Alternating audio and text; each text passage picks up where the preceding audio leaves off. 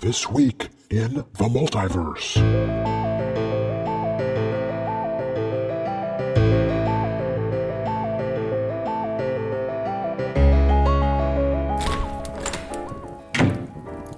Hey, Mr. Krampus, uh, I'm S.G. Wilson. Thanks for coming. I'm the one who contacted you about the interview. Affirmative. Is this for some sort of pamphlet or broadsheet? Or was it a radio play? Perhaps. Right, it's This Week in the Multiverse, a podcast about parallel Earths. You know, places like Earth 476, where Sant Reindeer is a reindeer who took over Santa's operation and makes the elves fly her around. Or Earth uh, 102, where Santa's known as Santa, a colony of ants that delivers toys to children through a vast network of underground ant tunnels and hills. Yes, I am familiar with various alternative Santas throughout these many Earths you speak of. They are abominations, as is every variation of Santa across all dimensions. The very notion of one Santa, let alone thousands of infinite varieties, fills me with a dread that stamps out the last embers of hope within the bleak darkness that has overtaken my soul. Yeah, and that's one of the things I'm hoping to talk to you about today for our People of the Multiverse segment. So, you ready? Am I ready? Are we ever truly prepared for anything? Is the young lion child ready to make its first kill in the unforgiving expanse of the Serengeti? Is the elderly wolf scarred and spent from a lifetime of hunting, ready to put aside its demented fury and finally pass from this grim and tedious existence? Can we truly prepare for anything? The highs, the lows, the endless mundanities in between. Right. So, well, I'm curious about your role as one of the holiday immortals, as it were. On some Earths, like my own, your role is to punish so called bad children during the Yuletide, in some cases, even carrying them off in a bag and assuring they'll never, never be seen again, which is, of course, the opposite of what Santa does, bringing gifts to children in a bag. Um, I, you know, it's led some people to think of you as kind of an anti Santa, and I wanted to see what you thought about that. I am no Santa. I resent that characterization against my character. I am not jolly. I have no bowl full of jelly, no corn cob pipe or button nose. Oh, Well, wait, those last two aren't Santa things. You're confusing him with Frosty the Snowman. I despise that crass and foppish parasite. His pathetic imitation of life is an obscene abomination. Disgusting. Well, I wasn't trying to imply that you were Santa or a snowman.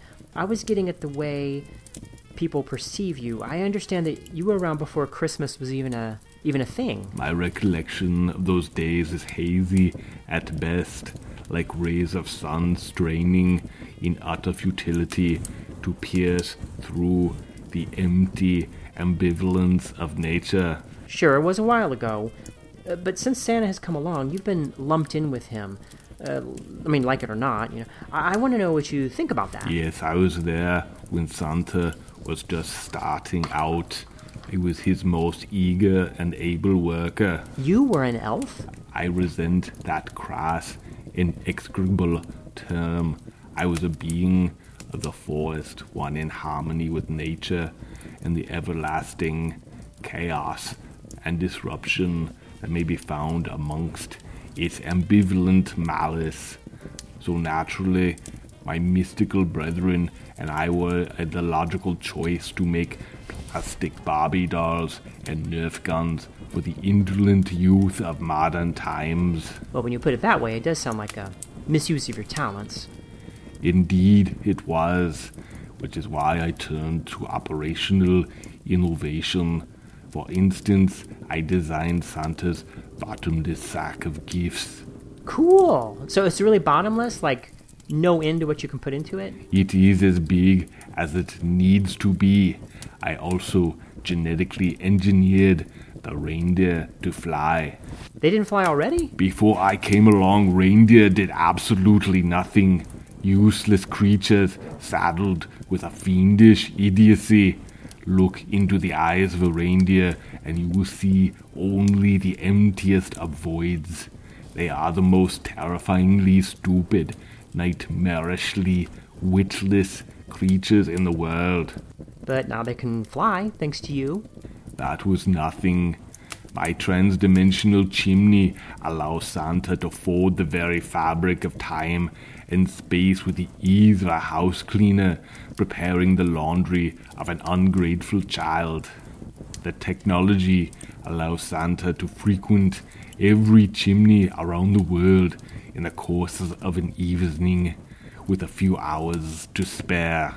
That's how he does it. But my crowning achievement was to automate the naughty slash nice list, ensuring that the massive amounts of data gathered by the elf on the shelf monitoring system were recorded and processed in real time and linked directly to the North Pole supply chain. Nice. But, uh, I mean, why do you consider that exactly your crowning achievement? Because it landed me a job at Amazon. Really? Doing what? The same role I performed at the North Pole.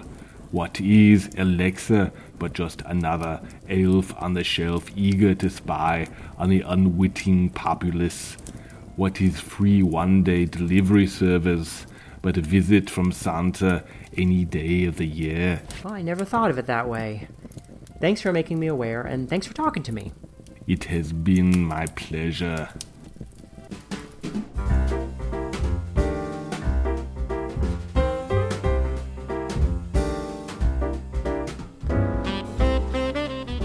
This episode was written, produced, and edited by S.G. Wilson and Matthew Bay. Thanks to Matthew for breaking out his Werner Herzog accent to play Krampus. So if you're bored over the holidays, think up an alternate Earth and send it my way at multiversethisweek at gmail.com. You can also get ideas with my world building hacks that are on my site at sgwilson.net. While you're there, you can check out info about my book, Me vs. the Multiverse, Pleased to Meet Me, and its upcoming sequel, Me vs. the Multiverse, Enough About Me.